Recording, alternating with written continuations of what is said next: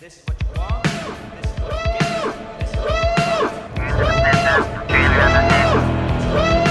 what you You have located Geekfest Rants, the entertainment podcast for genre geeks like you, Shall we play a game? covering the world of vintage and current film and television since 2010, Game over, man. It's game over. featuring in depth conversations on sci fi, horror, fantasy, comics, toys, and conventions. So say we all. And now sit back, relax, and enjoy today's show. There she is. Guess what? Daddy is going to get you dressed for school today. We are descendants of the gods. This land was always ours. But we must never relent. We're nowhere and everywhere.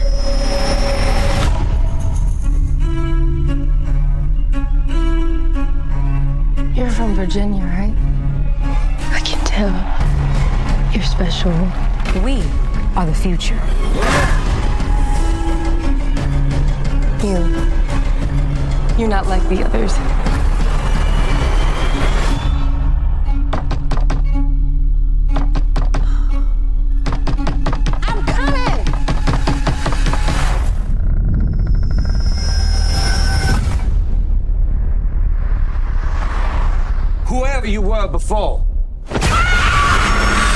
That's over.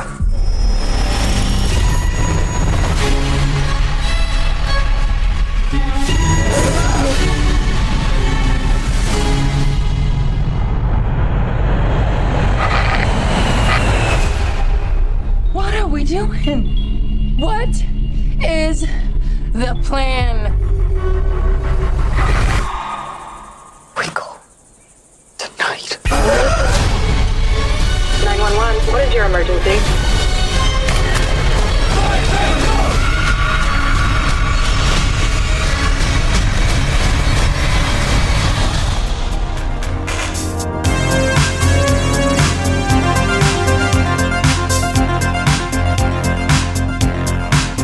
Everybody, and welcome once again to Geekfest Rant. My name is Carlos Perone, and today we are going to do a movie review.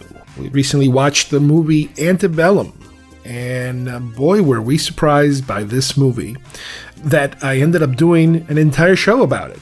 So, warning there are going to be spoilers on the latter half of this film, and this is also possibly a very controversial film. So, get ready and let's go.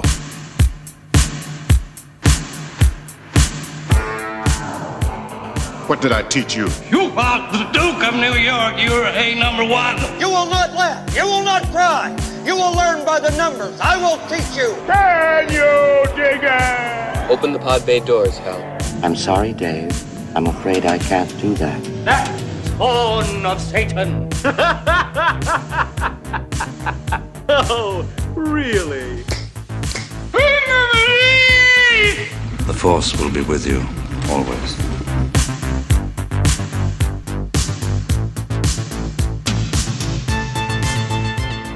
Let's talk about antebellum. First off the bat, I remember hearing that term many times, but I never really got the definition of what that meant. I knew it had something to do with the South and the Civil War and something like that. And from what I understand, what that means is the pre Civil War time that gets romanticized a lot for how beautiful things were before the Civil War in terms of the landscape and the gallantry and the things that the South seems to have been, I don't want to say mythically described, but the way that people seem to want to remember it for that manner and not for what happened, obviously, at the same time, pre Civil War and during the Civil War. So it's a way to romanticize how something used to be. Very, it's a very, nowadays, it's a very political description, if you will, of having these nostalgic feelings for how things used to be good a long time ago as opposed to now you know that kind of that kind of feel that kind of description. So a couple of months ago i watched a trailer. I don't know how it ended up on my on my radar. Most likely uh, some kind of facebook uh, feed that was promoting the, the film. And it was unusual because, on one hand, it had elements of Civil War plantation slavery themes, but it also had some very modern themes, some very modern settings with modern people. And on certain shots, it seemed to combine the two. There was a very modern thing happening, which is a, an airplane, and people watching it from a field that looked like slaves. So it was kind of like a weird back and forth duality to the trailer. And overall, the trailer was more or less promoted somewhat as a suspense horror kind of film. And that's how the film is promoted, which, in a way, I think it shouldn't, just to keep it more surprising, you know, as to what happens in the in the, in the movie. Now, keep in mind, this is all while you know COVID is happening and theaters are closed, and obviously, I wouldn't. I probably wouldn't go see this movie in the theater unless all of a sudden it had a lot of good reviews. I've, I've gone, you know, I, I've seen some horror films in the theater, provided that they get really good reviews, not your typical you know, slasher kind of film. That I don't have time for that sort of thing, you know, and at least in a movie theater. But when all of a sudden somebody comes up with a new twist, let's say on horror, yeah, I'll I'll go out there and, and take a look. So the movie kind of disappeared from my radar for a while. And at the same time, I can't go to the movie theaters anyway. All the theaters are closed, and you don't want to really be in there under these conditions. Uh, so little by little, reviews started trickling in because apparently the film was either on on demand or it had just started maybe being uh, available for rent or anything like that. And there were a lot of bad reviews. and I'm thinking, wow, that's a shame. I thought, you know, you know, I thought this was going to be one of those horror films that I was going to kind of chase after and you know, it kind of again left my radar again. That was the second the second time around. But recently I don't know where it is that it showed up again. It might have been once again on my Facebook feed or maybe on my Netflix queue or, you know, coming soon or that sort of thing. And there it is. It's on Netflix. So I ordered it and I watched. This is a difficult film to tell you about without spoiling it. And, and I am going to spoil it near the end. And at that point, you guys should say, all right, I don't want to spoil it or I want to spoil it. If you're not going to watch the film and you're interested in it anyway, you can listen to it. If not, skip a few minutes. But this is the main reason why I need to spoil this film is because I do want to talk about something at the end of the movie. Or, or something about three quarters into the movie, really, to tell you the truth, the third act of the movie. So, first act, it's Civil War. You're at a plantation the film opens with a quote from William Faulkner, and it says, The past is never dead. It's not even past. Interesting. Okay. I had to look this up because I was not familiar with that particular quote. I knew the name Faulkner, but uh, I wasn't too keen on the uh, on the quote. So the movie opens in a in a plantation. It's one of those um, shots that some directors do sometimes, which is that non cut shot. It's a long shot that takes you through different locations without cutting in the camera. Eventually, you will get a cut, but this is one that goes all through. So you're at the front of this mansion in the south. There's a woman wearing a you know beautiful long colorful dress and a little girl skipping through the flowers and they both then walk through the back of the house and there's some confederate soldiers marching in, in the direction of the rear. And around the back, you get a whole bunch of what are probably most likely slaves setting up this huge tent in the backyard of the house. And there are these white sheets that are hanging, and there are slaves that are kind of standing very still while, while the soldiers walk in front of them.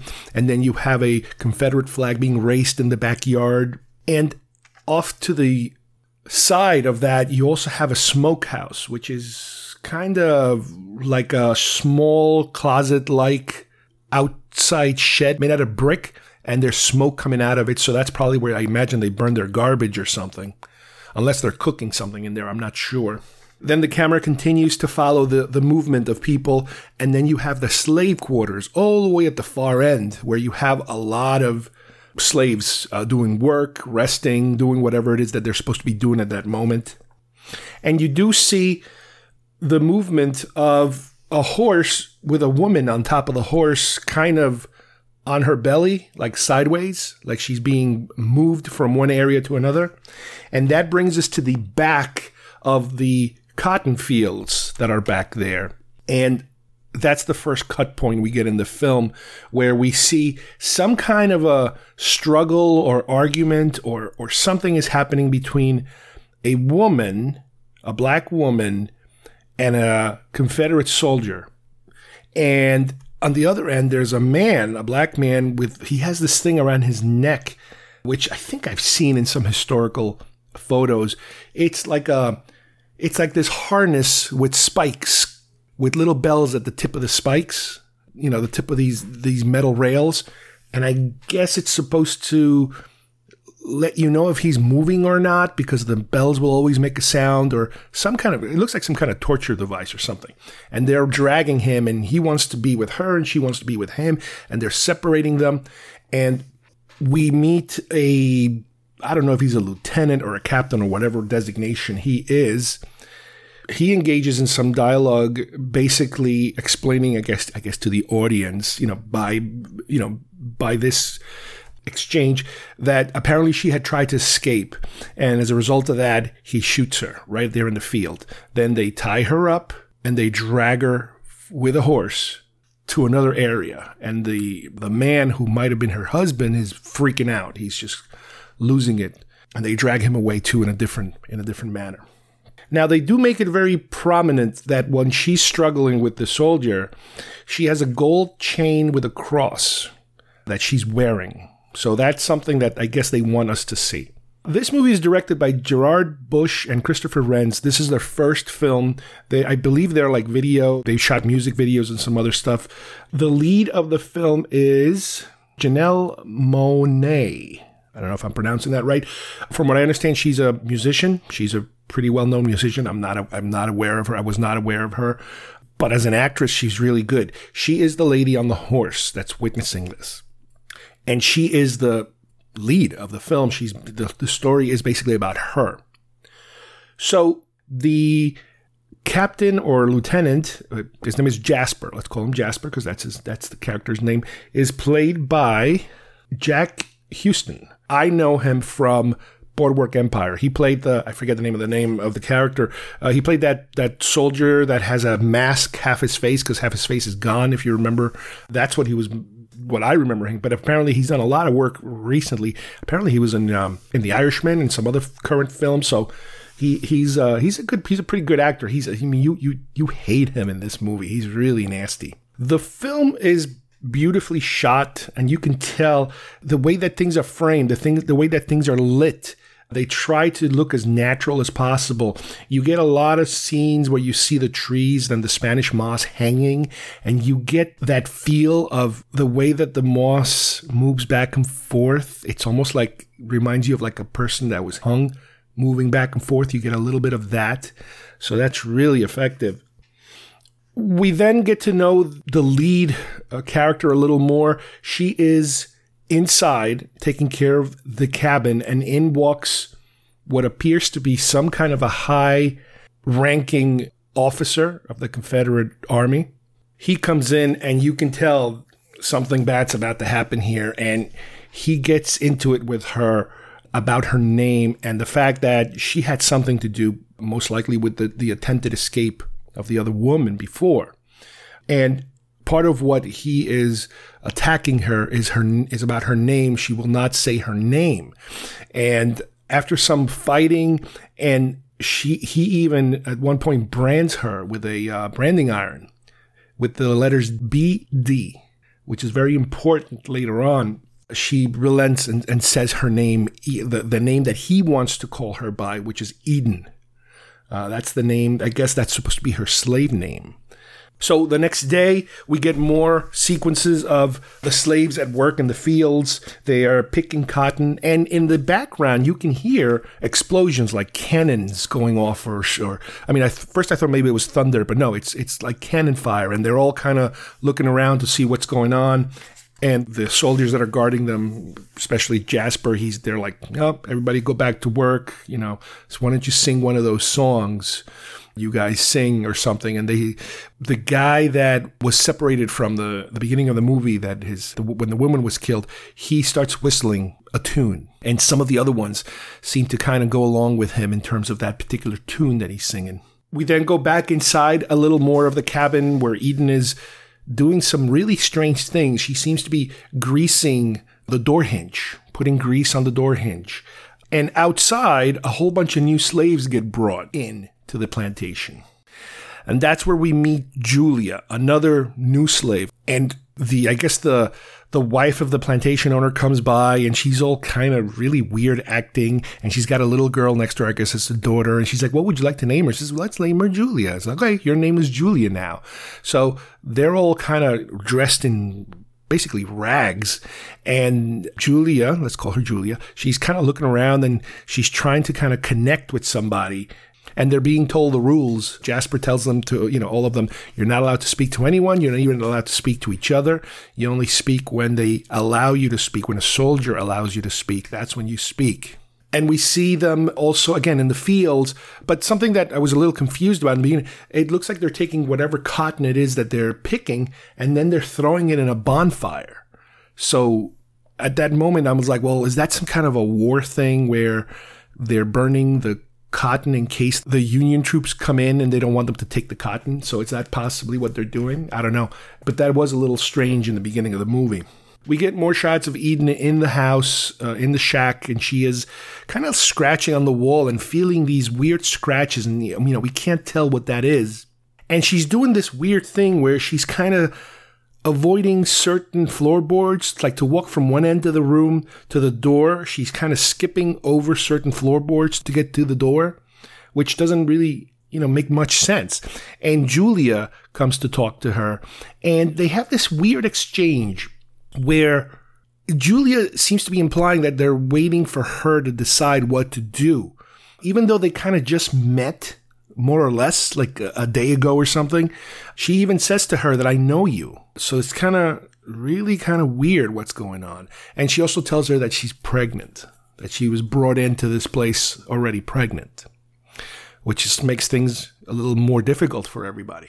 The night comes and we get a shot again cinematically this is great how they shot it and how they lit it and this is very appropriate now the thing to keep in mind is that this film was made a while ago this film was made at least over a year ago which means all of the events that happened this summer all the george floyd events had nothing to do with this film however there's a lot of stuff that's been happening over the last couple of years that play a very direct role in this film.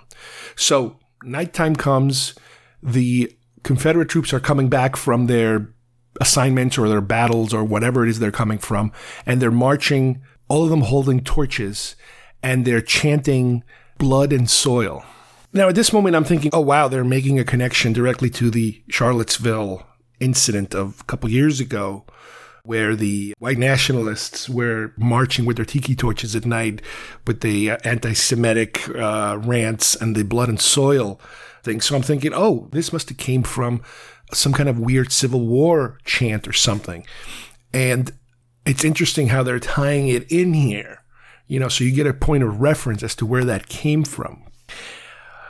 So they come into the to the plantation and they they are now ha- sitting all around that tent that they were setting up in the opening shot of the film. And they're basically having their, their big dinner, and their general comes in to kind of talk to the troops and to cheer them up and to tell them, look, we captured uh, this is this this Union jacket I'm holding is the sign of our victory and blah blah blah. And he's telling them how they are going to triumph, you know, over those evil uh, Northerners and how the Southern troops will replenish uh, the South by giving up their blood to you know to this and that, and you know he's giving them this this this military kind of rah rah speech, and they're all you know in perfect attention and holding still, and all the female slaves are in there dressed up nice and serving everybody. And the general basically implies at the end of his speech that when you're done eating, you can take any of these women and do whatever you feel like it, you know, kind of hint to everybody. And there's a pair of soldiers, and one of them is kind of teasing the other one. There's like a shy one and a not so shy one. And Jasper overhears them going back and forth about one of them not wanting to do anything and the other one wanting to do stuff, wanting him to do stuff. And Jasper says, All right, that's it. You take her and get back over there, go back to the room and, you know, take care of business, basically, is what he's saying to her.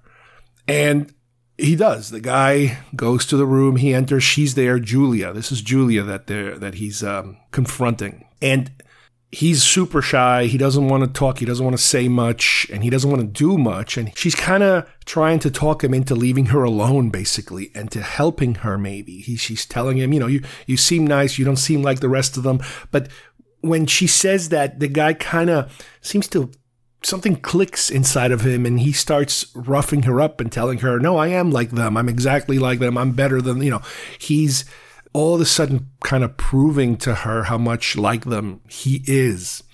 And he hurts her. He hits her and she's down on the floor. And then he leaves telling her, You tell them that I did everything. And if, you, if I catch you telling them the truth, you know, you, you, something's going to happen to you, that kind of thing. And Eden next door is overhearing this whole thing through the door. So the next day, they're in the fields again picking the cotton, and Julia starts to miscarry. And Jasper says, All right, get her out of here. You know, he's like, Yeah, whatever, get her out, clean her up and get her the hell out of here, that kind of thing. So Eden brings her back into one of the cabins to, to get her, you know, out of the fields. And in order for Jasper not to get too upset with her and, and maybe even attack her, Eli whispers cracker to him. And Jasper's like, What? What did you say? So he kind of starts up with him to kind of divert his anger towards him instead of her. So he gets all kind of confused as to who he wants to scream at at the moment. So he's like, Okay, fine, get him out of here and I'll deal with you in a minute. And what's interesting here is that they almost get into a fight, the two of them. And there's a little exchange of curse words, the F word and the S word. And that is something also that in the film I was like, wait, these are if I watch some type of historical film, I, I, I try to pick up, you know, what the cursing of the time would be like. And it's interesting that here they're making it, I don't want to say modern because I couldn't really tell you how modern that kind of a curse would be. I mean, I know it's been on around for maybe over a hundred or more years, so it kind of could be that way. But it's also something that you could say, well, it's just so you can make it better understood you know, for the audience as to the fact that these two really hate each other and they're exchanging in these sort of words. And there's a really cool shot when they almost go at it with each other where Jasper and Eli's their faces are really close to each other. And in the distance, in focus, which is really cool how they were able to maintain everything in focus. This is something I learned later uh, by watching the supplemental material is that they, the cinematographer actually used lenses from the movie Gone with the Wind because he wanted to get that look. And he says one of the things about those lenses, specifically the ones he wanted, were lenses that would allow you to stay focused without having to manually change the focal depth between one and the other. Sometimes you do that on purpose. Sometimes the director wants you to focus on one character and then another character says a word and they focus on that character because they want your eyesight to go from here to there. They're forcing you to focus on what he is focusing, manually focusing on. But here, this is a great shot because as soon as those two get closer to each other because it looks like they're about to fight or something, out in the distance, two guys with, with guns all of a sudden raise their rifles aiming at him. And it's really cool how they maintain that shot in frame for those amount of seconds and then everybody backs off. Really cool shot. Anyway, I'm getting a little too technical here. So now that she's uh, been taken away, uh, Jasper's going to deal with Eli and he sends him over to go clean the um, the smokehouse that shed that that we saw in the beginning. And once again, uh, speaking of the curse words, let's say, Eli is, is able to quietly give him one final cracker ass cracker insult without him hearing it to kind of get it off his chest. In the smokehouse, Eli goes in and starts cleaning it, but he kind of sees in the middle of this kind of uh, charred remains of whatever it is that they were burning in there, he sees the cross and the chain that belonged to the other woman. again, I don't know if the other woman was his wife or, or a friend or whatever, but he picks it up and he completely breaks down because then he understands that all the stuff on the floor, all those ashes were basically her body that was burned. That smokehouse is not only, I, I, assume, something to get rid of garbage, but it's something to get rid of bodies. All of these slaves that get killed in one manner or another or die, they throw them in the smokehouse and they just burn them up. So he takes the chain, puts it on him, and he's completely, you know, destroyed in terms of mentally how how devastated he is to have found that chain. So from there we go to Eden in the cabin once again at night. She is being basically raped uh, by the general, and he's done. Rolls over. They both go to sleep, and she's there. Cameras on her face, and you hear a cell phone. And this is where we get into Act Two she turns over to her nightstand and there's a cell phone. And then the, the camera kind of zooms out a little more. And now she is in a modern setting, dressed different. Everything is different. She's in a very modern, beautiful bedroom. Her husband is on the other side of the bed. Her phone is going off. She picks up the phone and starts talking to the phone. The way that this is done is is very tricky because when we focus on her face, while she's in the cabin, we don't realize it at the time, but we're already focusing on the modern face, not the slave face. This is the modern version of this character. And the lighting is done that way. It's all kind of set up that way. So you're not sure what you're, it almost sounds like in the slave shack, the phone is going off in the shack, but it's not. It's, it's now it's happening in modern time at this moment we're thinking we kind of know it's the same actress so we can't really tell you know if we're dealing with some kind of a i don't want to say time travel but a remembering or a you know dual lives kind of thing going on you know past lives that kind of stuff but this particular character whose name is veronica couldn't be any more different than the previous character that we met completely modern. You know, this is taking place now, basically. She's waking up. It's a beautiful, beautiful home, very artsy looking, paintings on the wall. They have a young daughter. She seems to be getting ready to go to work, and he is getting the little girl ready for school, I guess, or something like that. And we we see inside her house, you know, uh, she's got paintings of like a woman riding a horse, and even there are even pictures of her doing like horseback riding or jumping. You know, when horses jump over obstacles and that sort of thing. So we see that. So she's very, uh, we, we can kind of tell she's very physical. She's very fit. She's very successful. I can't tell if it's the husband or the wife or whatever, but they live in a gorgeous home.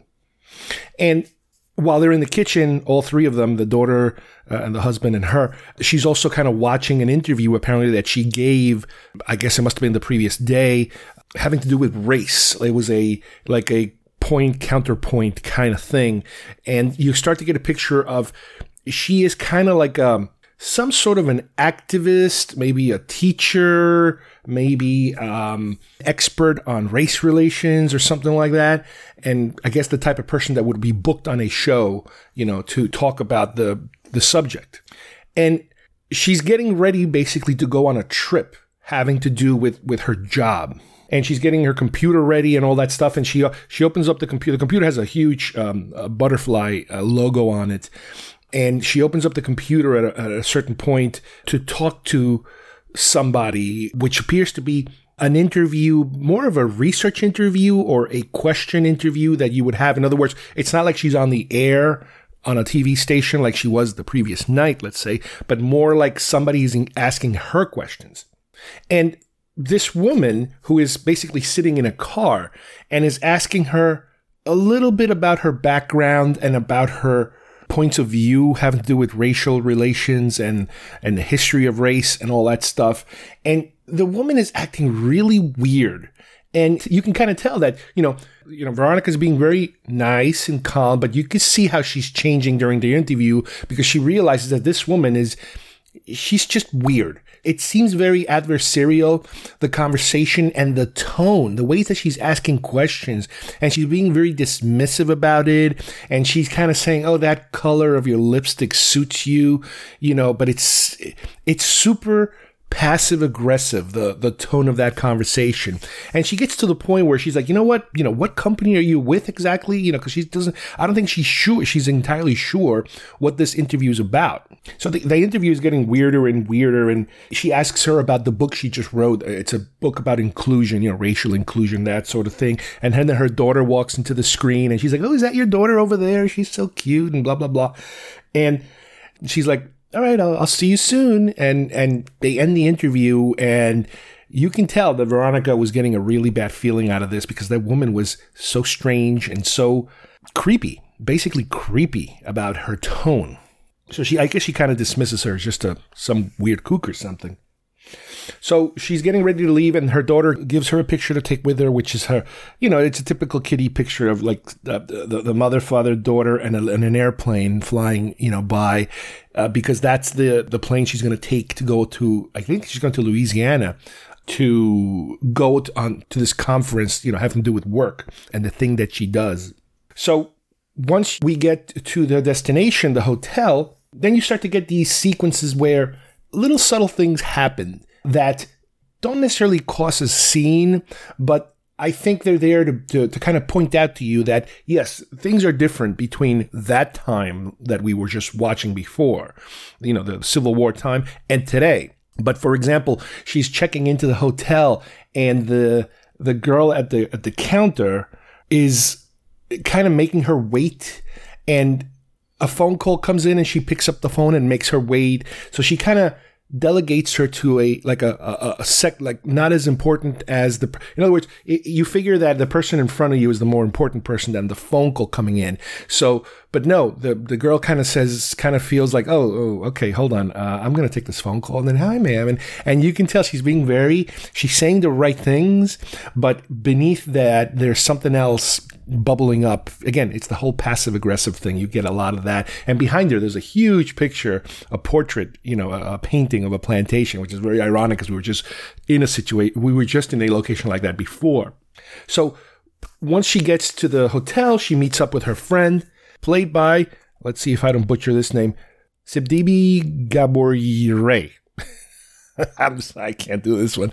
This is a tough name but you might remember her. Uh, she was a, a nominated for a cameo in the movie Precious. She, she had the lead role in Precious a, a, number of years ago. So she's her her best friend, and you know her best friend is like planning. You know what we're gonna do next, and this is what we're gonna do, and this is what we're gonna do this, and we're gonna do that. So when she gets there, you almost think that we're back to the original location because they give you this shot of her kind of upside down, kind of in some sort of distress. It's very dark and then the camera kind of tilts and she's right side up and we're kind of back you know the camera backs up a little more. And no she's at a hotel room practicing yoga with a with a yoga instructor. So it's it was kind of like a tease of of are we back in that time or are we back to the normal time now? And it's just her finishing up and then her friend walks in and they're both making plans for what they're going to do tonight because she's there to make a presentation and her friend is very different than her. Her friend is more, she wants to have fun and she's just a little more outspoken than her, let's say. She's a little more professional. Her friend is a little more out there. So there, there is a, a personality difference between the two. And while she's there, she receives a delivery of flowers. And they're a little odd because the flowers look like they're kind of simple flowers, not very fancy flowers, but they also have little chunks of cotton. So it looks like it, it, it might have been done with actual cotton, like real cotton stems, you know, into the bouquet. And she's, I think she at the time is thinking, she asked the guy who's delivering, he's like, oh, uh, thank you. Who are these from? Or I forget what the guy says, but it is kind of weird the way the guy looks at her.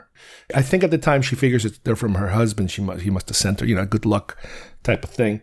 And they also meet up with another friend of hers that is there also. She is more, I believe, there to kind of work too because she's. I think she's also a writer, kind of like her, and she talks to her about how the how you know your past ancestors are always there and how it you know your life kind of ties to the past and blah blah blah. So, you know, there's a lot of that going on. We, are we are meeting her her circle of friends. Uh, granted, these are all friends that are she's meeting outside her home. They're you know at, at a far away location. So basically, she's at that hotel to give a presentation on a book that she just put out. And that information is very slowly trickled out. We don't get it all right away. It's like, well, why is she there? Oh, she's there for work. Okay, what kind of work? Oh, it's a book. She's a writer. That's why she was being interviewed in the first place. Okay, we get it. We're kind of making these connections a little clearer. So at a certain point, while she's out of the room. I'm not sure if it was be, while while she was doing her speech or afterwards when they're out to dinner. Elizabeth, which is the woman that she was being interviewed by earlier before going on the trip, she creepily sneaks into her room and she's looking at her stuff. She's throwing stuff around. She's picking up her lipstick and putting it on herself. She's using her bathroom. She, at one point, she takes like a hair out of her hair and just like dumps it on her bed. And I'm thinking, is she trying to like plant evidence or something? I couldn't tell what she was doing, but all I know is she was doing some really creepy, weird stuff. And it seemed as if maybe she's like some kind of stalker or something because maybe she's obsessed with this woman or something. It was a very weird things that she was doing in her room. And then she kind of messes up some stuff and leaves the room. So then we see her giving her her discussion and we get the gist of her thing now. She is a an expert in I guess racial history and and empowerment of women and kind of like that's her thing. That's what she writes about. That's what she works out of. And, you know, she's got her PowerPoint presentation. She, she's got a huge audience of people. They're all clapping, enjoying themselves. And, you know, she's got that huge butterfly logo. Again, you know, part of the, uh, the one we saw before in her computer. And she gives the speech and everybody's happy. And then the, the speech is over. She meets up with her friend again. And she goes back to her room to get ready to go to dinner with her friends. And on their way up to the room, a little girl gets into the elevator with her. The little girl is a little weird looking and she kind of looks a little bit like the girl that we saw earlier. And she's kind of telling her, you have to be quiet. And then she walks out of the elevator and she's dragging a doll by the neck. And obviously the doll is black. It's a black doll.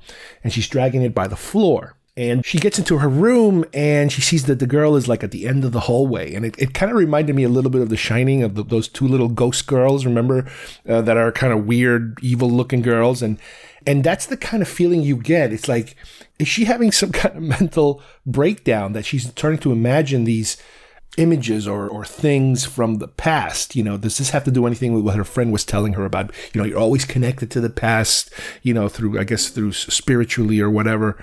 But Anyway, she gets to her room and then she goes off and she meets up with her friends and they go to the they go to a restaurant. And as they're about to walk in the restaurant a, a horse carriage just almost runs them over which is like oh boy that's weird. But it was just uh, i guess one of those carriages that you rent you know like in new york that type of stuff. So they go inside and the hostess brings them over to the table. And you can tell the table this is three people. And the table they, they're giving them is a kind of like a small two person table, but they almost like basically added another chair to the two person table. And it's against the wall next to the kitchen. So the kitchen door is constantly like there. And again, you know, is that the type of thing, you know, it's obviously not the good table. And this is obviously a good restaurant, an expensive restaurant. And her friend, the, the, the first friend, the one we talked about first, she's like, okay, hold on a second. This isn't the table you're going to put me on. And she goes through this whole thing with the waitress because Veronica's ready to kind of take over. She's like, no, no, hold on. Let me take care of this. And she's like, and so she puts on her, her full, you know, attitude, which is the way she is. It's it's the personality of the character. She she's not really getting into a fight, but she's kind of putting the hostess in her place. And she's like, "No, you're not giving us this table. You're giving us that table." And the hostess really doesn't fight too much. She kind of gives in and says, "Okay, well, we'll put you on that table then." So again, it, this is another example they're giving you of for whatever reason. Now, granted, you've got to remember that you're dealing, you know, two of the people on the uh, Veronica and her friend are black and the other girl is white. But and you can kind of say well this is kind of like a, another example they're giving you very similar to the hotel example of the uh, you know making you wait on purpose which you could kind of say well who cares? A big deal you know you wait you wait. Okay fine. Then you go to the restaurant and they're like they're putting them on the crappy table. And it's like well why are you putting me on the crappy table? So again it gets resolved so everybody's fine. But she even mentioned, but she mentions to the to her friends, you know, while they're while they're getting their drinks or whatever. She's like, "Yeah, it was kind of weird at the hotel. Like everything was a mess. You know, they didn't change my room. Things were out. You know, things were on the floor. Uh, you know, things were dirty. This or that. They didn't like turn her room." And then the other two were like, well, well, our rooms were perfectly fine. I don't know what you're talking about. So that's, again, she doesn't know exactly what's happening at that moment because she doesn't understand that somebody actually broke into her room, more or less. So while they're there, somebody buys them a drink and a guy from across the bar, you know, there's the bar, there's a TV in the back, and there's stuff going on on the TV. And the guy sends the drink over to them. And the guy walks up to them to say hi. So he's basically hitting on them. And, you know, I forget which one exactly he's hitting on. But her friend, you know, the, the more talkative one, let's say, she kind of sets him straight. So she doesn't really like, like throw him out outright. But she kind of tells him, well, if you're going to do this, this is how you should do it. Instead of ordering me a drink, you should have figured out what we're all drinking. And then you would have ordered us a bottle of whatever it is that we're drinking.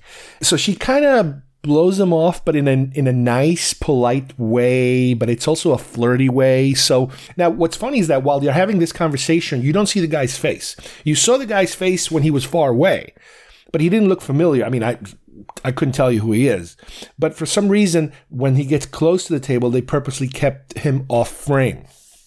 So it's over. They're done eating. They leave.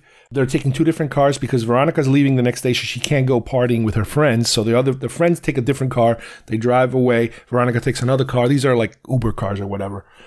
And while Veronica's in her car, she's texting her husband, she's, you know, to thank him for the flowers. Now the music is very loud in the car, and she keeps telling the driver, "Can you please lower the music?"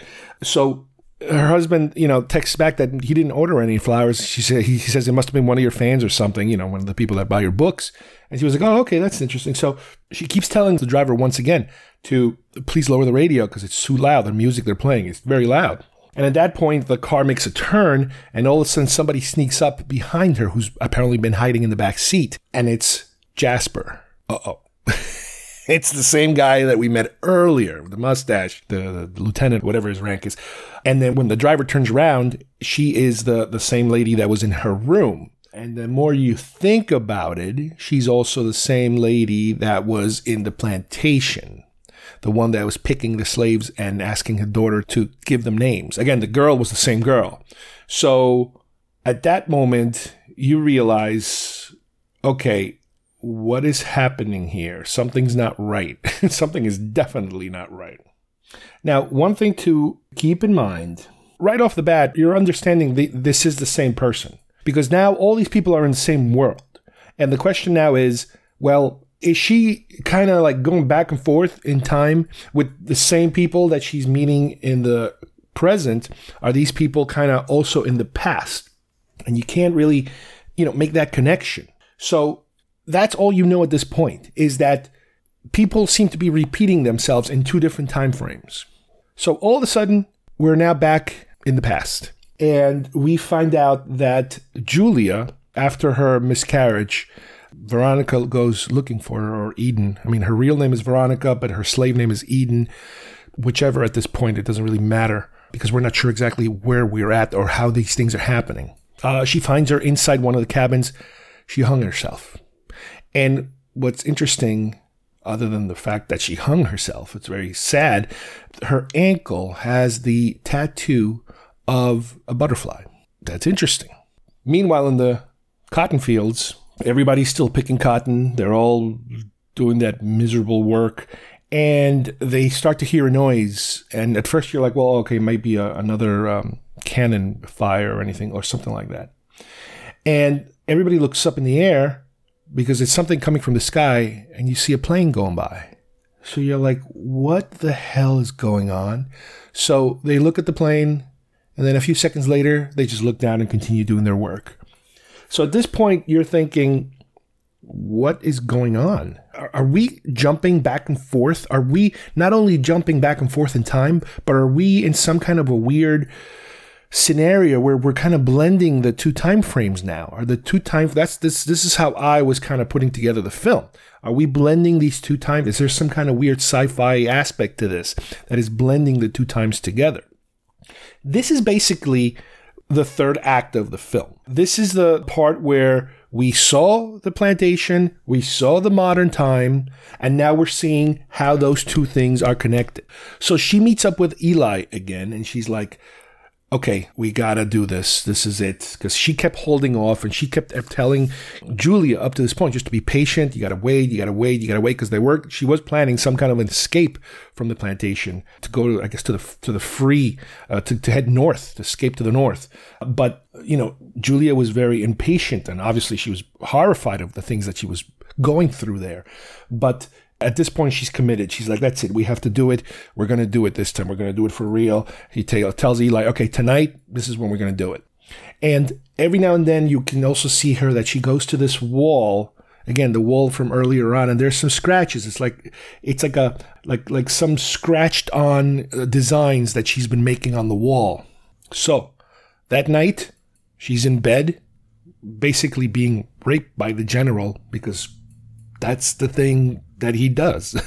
That's how that world works. She's there for him, just like all the other women were there for the soldiers. When he's done with her, he just rolls over, goes to sleep, and they both kind of go to sleep more or less, and she's kind of waiting him out. So, at a certain point, when she realizes he's asleep, snoring out, she gets out of bed. And the way she gets out of bed is she kind of climbs over him and she kind of does it in a backwards move. So she's doing it backwards. And that's where you understand the yoga that we saw earlier, these weird poses that she is, because she has to get out of bed. She has to basically hop over him without moving the bed or without, you know, doing any, no- making any noise. So she kind of bends herself over him to land on the floor. And then as she's walking out, as she's walking through the cabin, she's purposely skipping certain floorboards as to not make noise. And she then opens the door, and the door is very quietly open. And that those are the things that she was planning all along. If you remember the the, the weird skipping of, of the floorboards and the greasing of the door hinge, it's all part of the plan to escape. So she goes out there and falls until they both kind of fall until he falls asleep. She's pretending to fall asleep, but at a certain point, we hear what I think what we think is a cell phone, a ringing sound. The general gets up, goes outside, and on his horse, he reaches in and grabs a cell phone, and he's kind of muttering to the phone, you know, this is, you know, you shouldn't call me here. This isn't the place for this, and blah blah blah, blah blah blah, and this and for then no, do this and do that. He's giving instructions to somebody on a cell phone, and you're like, oh shit. At this point, you're like, okay, what the hell is going on here because now we're completely in a whole other world. So he gets back inside and she pretends to be asleep while he gets back into bed and then falls asleep. And then once she knows he's asleep, she gets up. So she leaves the cabin, goes outside, grabs the phone, and tries to make a call. And she dials 911 because the phone is locked. It's a cell, it's like an iPhone type, obviously a modern phone. And she seems to know exactly how to work this phone. So you're like, okay, wait a minute. This isn't a time travel kind of situation here. She knows exactly what this thing is, just like the general knew exactly what this thing was.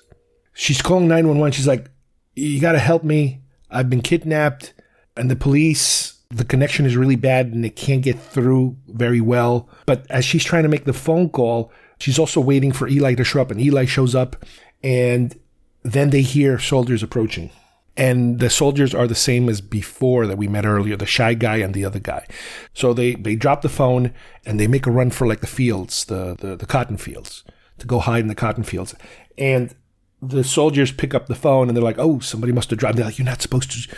You're not supposed to have this. You know, put it away, get rid of it, or something. Because if you get caught with this, you're gonna be in big trouble." So again, you're trying to get more of a picture of what's going on here. These are these are people that understand what this is. So you're not dealing now with any form of time travel. You're dealing with people that are in present time and who are dressed up as Confederates, but they're purposely trying to pretend that they're not in the present. So they go looking for them in the cotton fields and they're hiding and they're kind of looking for each other and then they get away and then they kind of can't find them and, and one of the soldiers walks away and leaves the other one alone and the other one's alone for a few minutes. This is the guy who's the shy one, the one that remember that hurt Julia. And Eli fights with him and kills him. So then they return to the cabin uh, to try to see if they can get that phone to work again. And she realizes that she needs to unlock the phone in order to be able to call to make an actual call to a number that she she knows because for whatever reason 911 she can't get through. So they go back inside to be able to kind of put the phone to the general's face so they can open the phone, they can unlock the phone. And in the process, they get into a fight with the general. The general eventually kills Eli, but she's able to stab the general as he's coming out of the cabin. Pretty serious wound. And then she's able to put the phone to his face, unlock the phone, and make the phone call while the guy's just sitting there bleeding out. So she's having the same problem. She's calling her husband. She's having the same problem, but she's able to send her husband the GPS location. And her husband's like, "Where you been? What's going on?" She's like, "I've been kidnapped, and we've been looking for you all this time. We have no idea." So it's you're, you're again you're putting it together. You're putting the picture together. This is a real place, and she was kidnapped, which is what we saw earlier on with you know in the car, and apparently brought to this location for this whatever nuttiness that it is going on in this place. So after she's able to make the phone call, she's ready to get out of there. She's going to get on the horse. But before leaving, she goes inside and grabs the Union jacket that, that the general had as a trophy. She puts on that jacket and she cuts down the Confederate flag that's right next to the cabin, puts the general on the Confederate flag, and drags him over to the smokehouse, which is really a crematorium. This is where they're disposing of bodies, basically, garbage and bodies. So she drags them in there and he even tell, you know, up to the last second, he's telling her, you know, we're always going to be here. You're never going to defeat us and blah, blah. You know, he's giving her the, the Confederate spiel, you know, that they're, you, you're never going to get rid of us. We're always going to be, you know, victorious or whatever. And right about when she's ready to start to set him on fire, she hears a couple more soldiers coming by, including Jasper. So she's like, "Oh my God, you got to help me! Something happened to the general. He's in the he's in the smokehouse. You got to get him out." So they both run in there to get him out, and she locks the two of them in there too. So now you got all three of them, the main bad guys of the film. And she sets it on fire and walks away. The whole thing is on fire. You hear them screaming. You know exactly what's going on in there. She gets on the horse, rides away. As she's riding away, it's starting to be the morning because this is all happening at night, but now it's it's the morning is coming. And as she's riding, there are other soldiers now pursuing her on horseback. But what you notice is that the rifles that they're shooting with, they're automatic fire rifles. That's one of the first things I realized. I'm like, wait a minute, these are not even muskets. These are just normal modern rifles. So they're shooting at her. And because, again, earlier on, we saw all those pictures of her, you know, riding horses, she's able to kind of lose them and some of them fall out and they, some of them uh, fall off the horses and get hit by trees or whatever. And so she's down to only one person pursuing her, and that is Elizabeth and she's shooting with regular guns. And she gets to a point where she kind of catches up to her and she's looking for her and she sees the horse. So the two of them start fighting. You know, it, it, it's a pretty uh, standard, uh, you know, confrontational uh, scenario. And and she's telling her how her, you know, her, you know, they had this great plan and everything was working fine. And her father decided to go and find her because, you know, it was kind of like we, you know, one thing is kidnapping people that are not that important or that well known that wouldn't generate so much attention, if you will.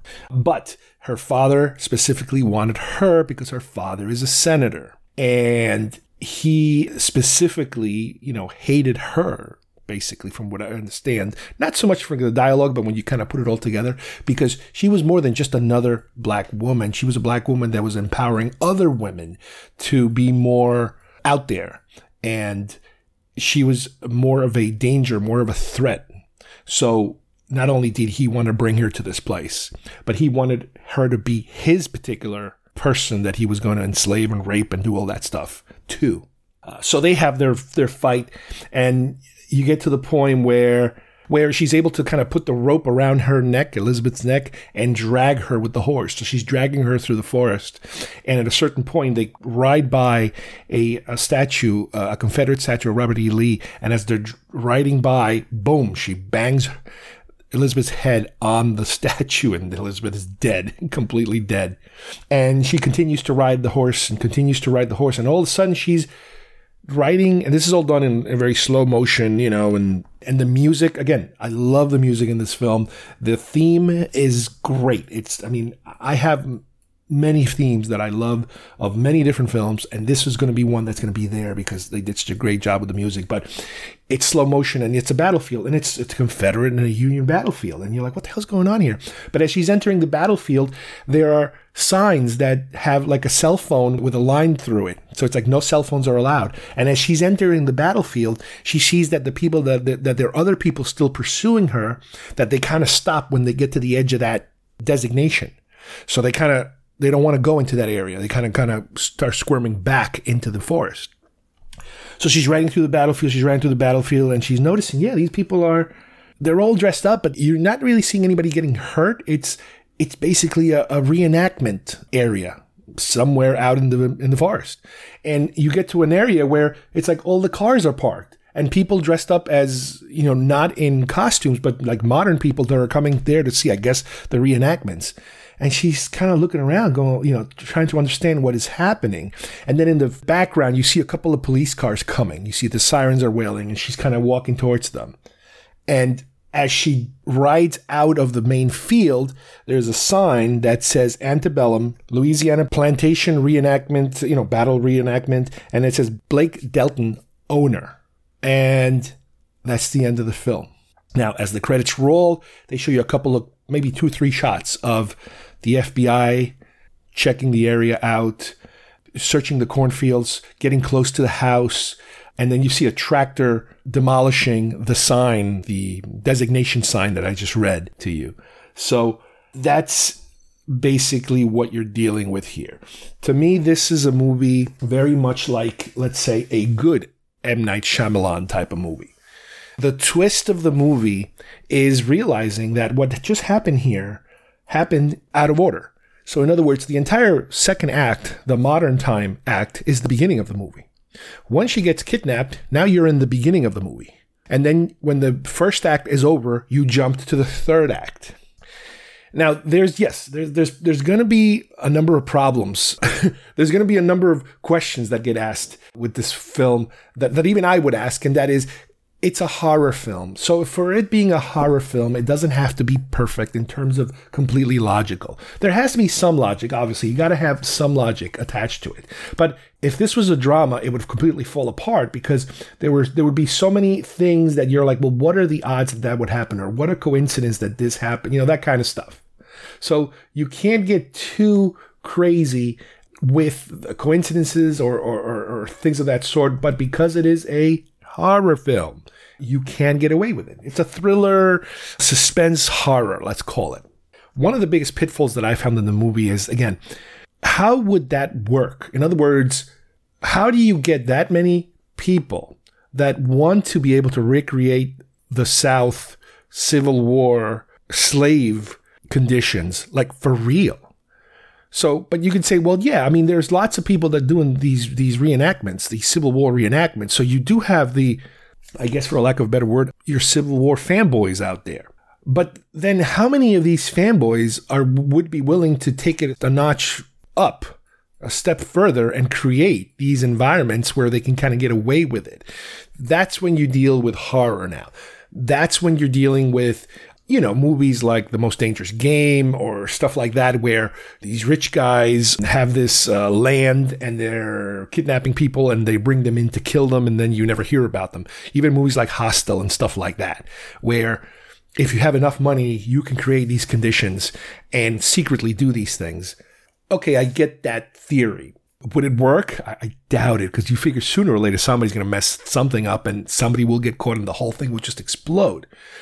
Plus, given the fact that the general, we later find out, if you look carefully enough, he is a senator. And there are certain scenes in the movie that they're hit. There's lots of little Easter eggs all over the place, which is why it's cool to watch the movie a second time because then you can you can pick out all these scenes. And in the supplemental material, they go basically line by line. But when Elizabeth turns on her cell phone, the screensaver says BD, Blake Denton as the initials of her father. I mentioned this before. The fact that they make a point of the gold chain for the first woman that is killed in the plantation that we see, that should have been also a hint of something unusual because you wouldn't imagine a slave being allowed to own a gold chain. it would have been not right, you know, in terms of it would have been stolen. Plus, a slave, especially if they're coming directly from Africa, that was a pretty, I don't want to say modern, but elaborate item to have that would have been stolen like the second that somebody would grab that person. So it was a little unusual, and it, again, it should have been a hint for me that something was off, and it was. It looked. I remember it did look a little strange. Something, you know, a little a little red flag went off, but I kind of got kind of set it aside. The guy that buys them the drink at the restaurant, the TV behind them, is doing an interview with Senator Blake Denton but you never paid attention to that because you're kind of distracted by the guy who's ordering the drink as they're driving away from the restaurant while she's being kidnapped, there's a huge mural on the wall that says like I think it says something like Blake Denton for uh, for re-election or something. There's a big drawing of his face, but it's kind of worn and old, so you don't really see him. So there are all these little hints that are uh, sprinkled all over the place. And that's one of the things I want to do as we conclude this. I want to go over some of these Easter eggs that we kind of might have missed. When the slaves are singing the song, the whistling, from what I heard, the song is what's referred to as the Black National Anthem, which I never knew existed. Uh, that's a it's a real thing, and it's something that you know. How would they have known that? Well, because it's a modern song. It's not something that they would have sang back then. So, as a historian, you would know that sort of thing. And the guy that's Eli as a slave, in reality, he's at one point they refer to him as professor. So he's probably somebody who really knows what's going on and knows a little more of the history of everything around them. The burning of the cotton, which at first I thought it was something that they were doing so the North troops wouldn't get to it. No, they were doing it because they just have no need for it. They're not running a real plantation. So once they pick that cotton, they're burning it. That's why it seemed a little strange. The overall speech, I think, and the colloquialisms that are being used was also something that kind of came back to me every now and then. And I mentioned it also, like the swear words and stuff like that.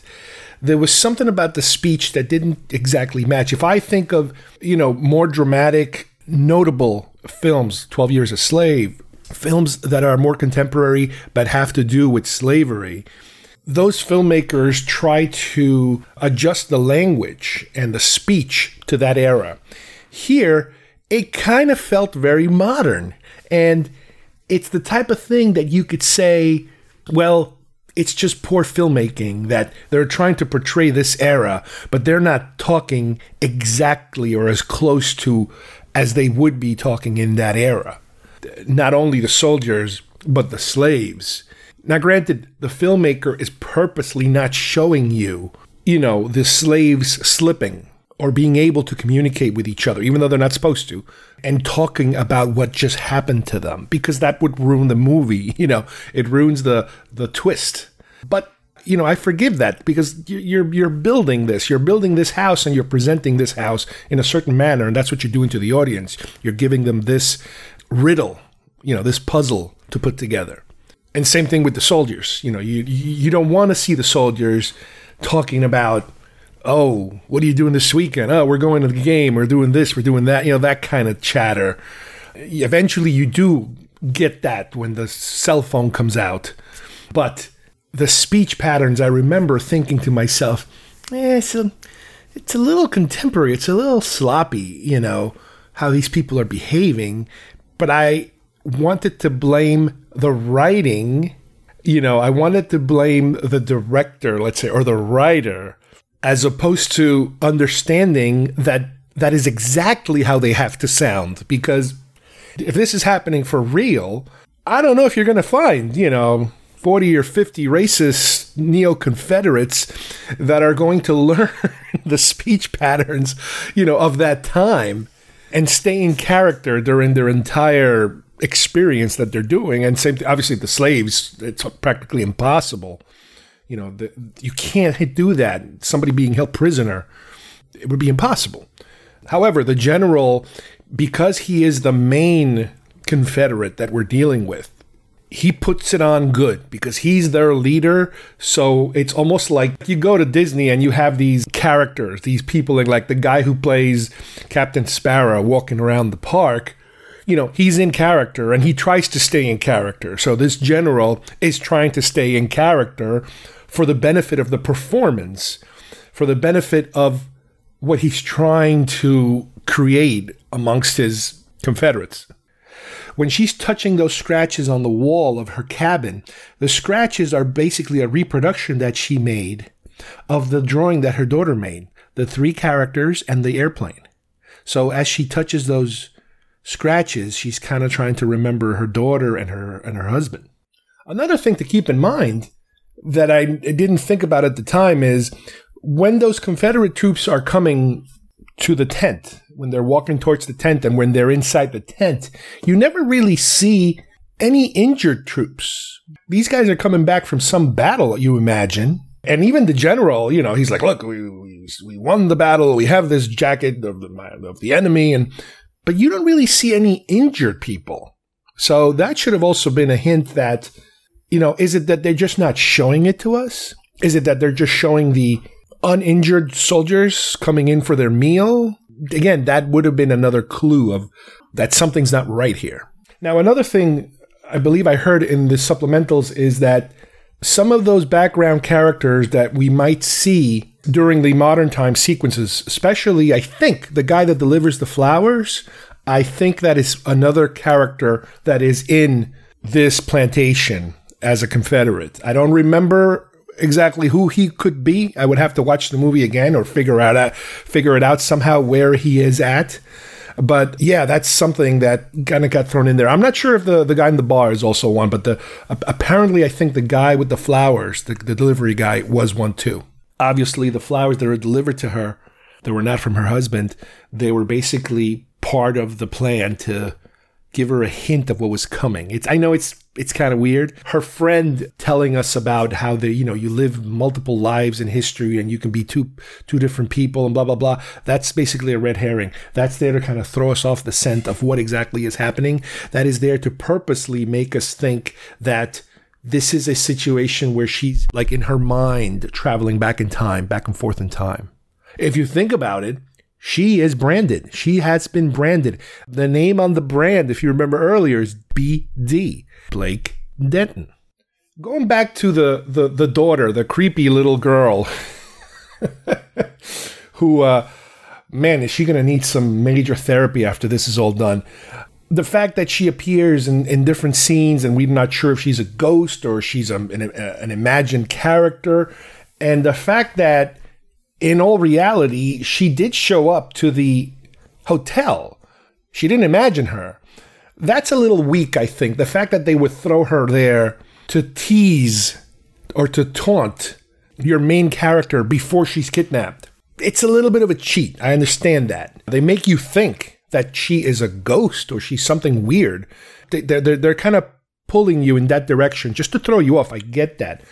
But what's interesting is also earlier on when was it Elizabeth? I forget her name. She was doing the interview, the the computer interview, and they're talking to each other and she sees the little girl walking behind her and she's like, "Oh, is that your daughter?" And she's like, "Oh, she's like, "Oh, yeah, Will uh, she would make a great playmate for your, you know, for my daughter."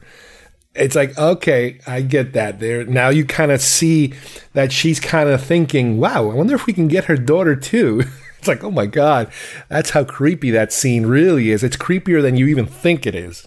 There is a quilt, I believe, that is in her house that is also in her cabin. Now, I don't know if that's for story purposes or just to kind of make the viewer connect the two to make that connection a little more. But it doesn't make any sense that they were able to get it in order to be there for it. So that's kind of like a weird possible mistake. So this is one of those movies where, and I guess if you think of like The Sixth Sense, is one of these movies where you do sometimes want to watch it a second time to catch all the clues because it's full of clues. This movie is completely full of clues. What I love most about it is the fact that up until that third act, I was trying to figure it out because I always try to, I'm always, con- it's almost like I can't even enjoy myself watching a movie because I'm always trying to figure it out, figure out the twist. And in the trailer, I got the impression that they're trying to make these two things work together. And the only two possible conclusions that I would have is, again, either the ghost or the back in time scenario. So a movie like Somewhere in Time, where the guy's going back in time, back and forth, back and forth. Here, I love the fact that you take a subject like racial injustice and slavery in the South. I mean, it's a perfect example, especially, you know, in the area where I live. That is something that's in the news. It's very prominent. It's in your face. It's very timely historically right now. And granted, remember, this movie was made before this past summer. But the other thing that was great was that the sequence where you have the blood and soil, and I was convinced that blood and soil it was a reference to the civil war soldiers so i'm like oh look they're being explicit about how and where this chant came from but then when i looked it up and it reinforced to me that that's the connection that is a connection that we know it now because that's where it came from but then when i looked it up and I'm like, well, wait a minute. It says here that it is a Nazi thing. It is not a civil, it doesn't have a civil war origin. It was something from Nazi Germany. You know, it's an anti Semitic, you know, kind of thing. And then when you kind of put that together, and it's like, well, wait a minute, that would have been a huge hint if I would have understood that at the time, because there's no way that these Civil War soldiers would have known, you know, that chant it would have brought you directly to the present, you know. So, wow, that is a huge clue that I completely missed really early on the story. That later on, as I look into it more and research it a little more, you know, it, it, makes it even better. It's like, wow, I had that there all along and I missed it. And the fact that they kept me going all the way to the third act, and even through the third act, you're still trying to say, but wait a minute, are we blending these two things? How are they being, somehow they're being blended, but I can't tell how the blending works. And then you realize when you're dealing with those cell phone scenes, you're like, okay, the 911 scene, you know, calling the husband, all that stuff. You're like, okay, I get it. This is some kind of rich psychopath who's living out his southern, you know, plantation white supremacy fantasies by kidnapping people. Again, I go back to the, well, how many people honestly think this can succeed? You know, the people that are participating in these, are these like crazy Confederates? Or are these crazy rich guys who want to pretend to be Confederates? The fact that you had so many people of different ages, you know, a lot of young people for the soldiers, makes me believe that no, you're probably dealing. I mean, the, the logic is that you're dealing with white supremacist Confederates. That's that's what you're dealing with. People who actually do want to return to that sort of thing. And granted, again, not to get political, but if you look at the political numbers of how things ended up, there are still millions of people who I think would love to be able to go back to that sort of thing. But this isn't the episode to get political. I love this film. This is a great film. Uh, like I mentioned earlier, I first I rented it, you know, I Netflixed it, and then I bought it, and then I watched it a second time with my son, and he also loved it, and and he had a similar reaction. He was like, "Well, it's okay," but then then it got really good when you figure out the twist. The twist sells this movie as far as I'm concerned. I still cannot comprehend the backlash that it got of the negative reaction to it. I don't know if enough people saw it. I don't know why, but it's like when I watch the supplemental material and I see and I listen to all the things that the creators of the film, the director, the producers, everybody was trying to do, it did exactly what they wanted to do as far as I'm concerned. So I'm really looking forward to see what these guys are going to do next. The cast was great. The music, I can't stress enough the music. The music is there. Man, every now and then you get a movie where there's a theme that boom, it just hits it exactly where it should be. So this is my review of Antebellum, and it is an unexpectedly good, gushing review of this movie. All right, I hope you guys enjoyed today's movie review of Antebellum. This was a very unexpected movie did not imagine being so interested in it that I would devote so much time to it. But uh, I love when a movie surprises the hell out of me, and this one did. And it also the same thing happened to my son when he watched it. So I hope you guys enjoyed it. I can't wait to see what else comes out of these filmmakers. And I hope I have uh, future movies like this uh, to be able to share with you. So, as I mentioned before, this is a big, big thumbs up kind of film. So, thank you guys for listening, and I will see you here soon at Geekfest Rants. Bye bye, everybody.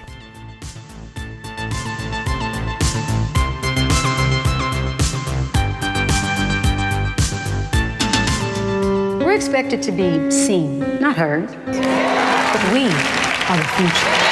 Our time is now. I'm coming! I can tell you're special.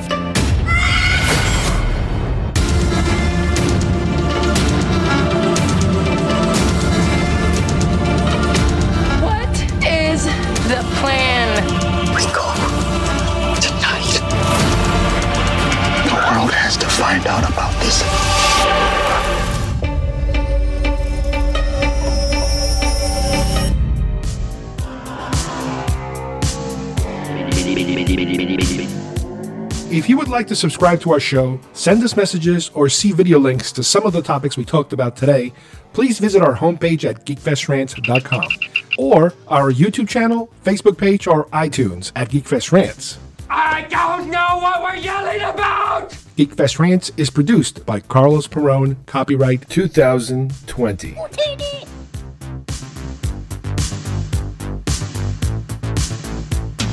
This broadcast is part of the IC Robots Radio Network. Visit icrobots.com for this and many other nerd slash nostalgia related podcasts. You won't be sorry for long.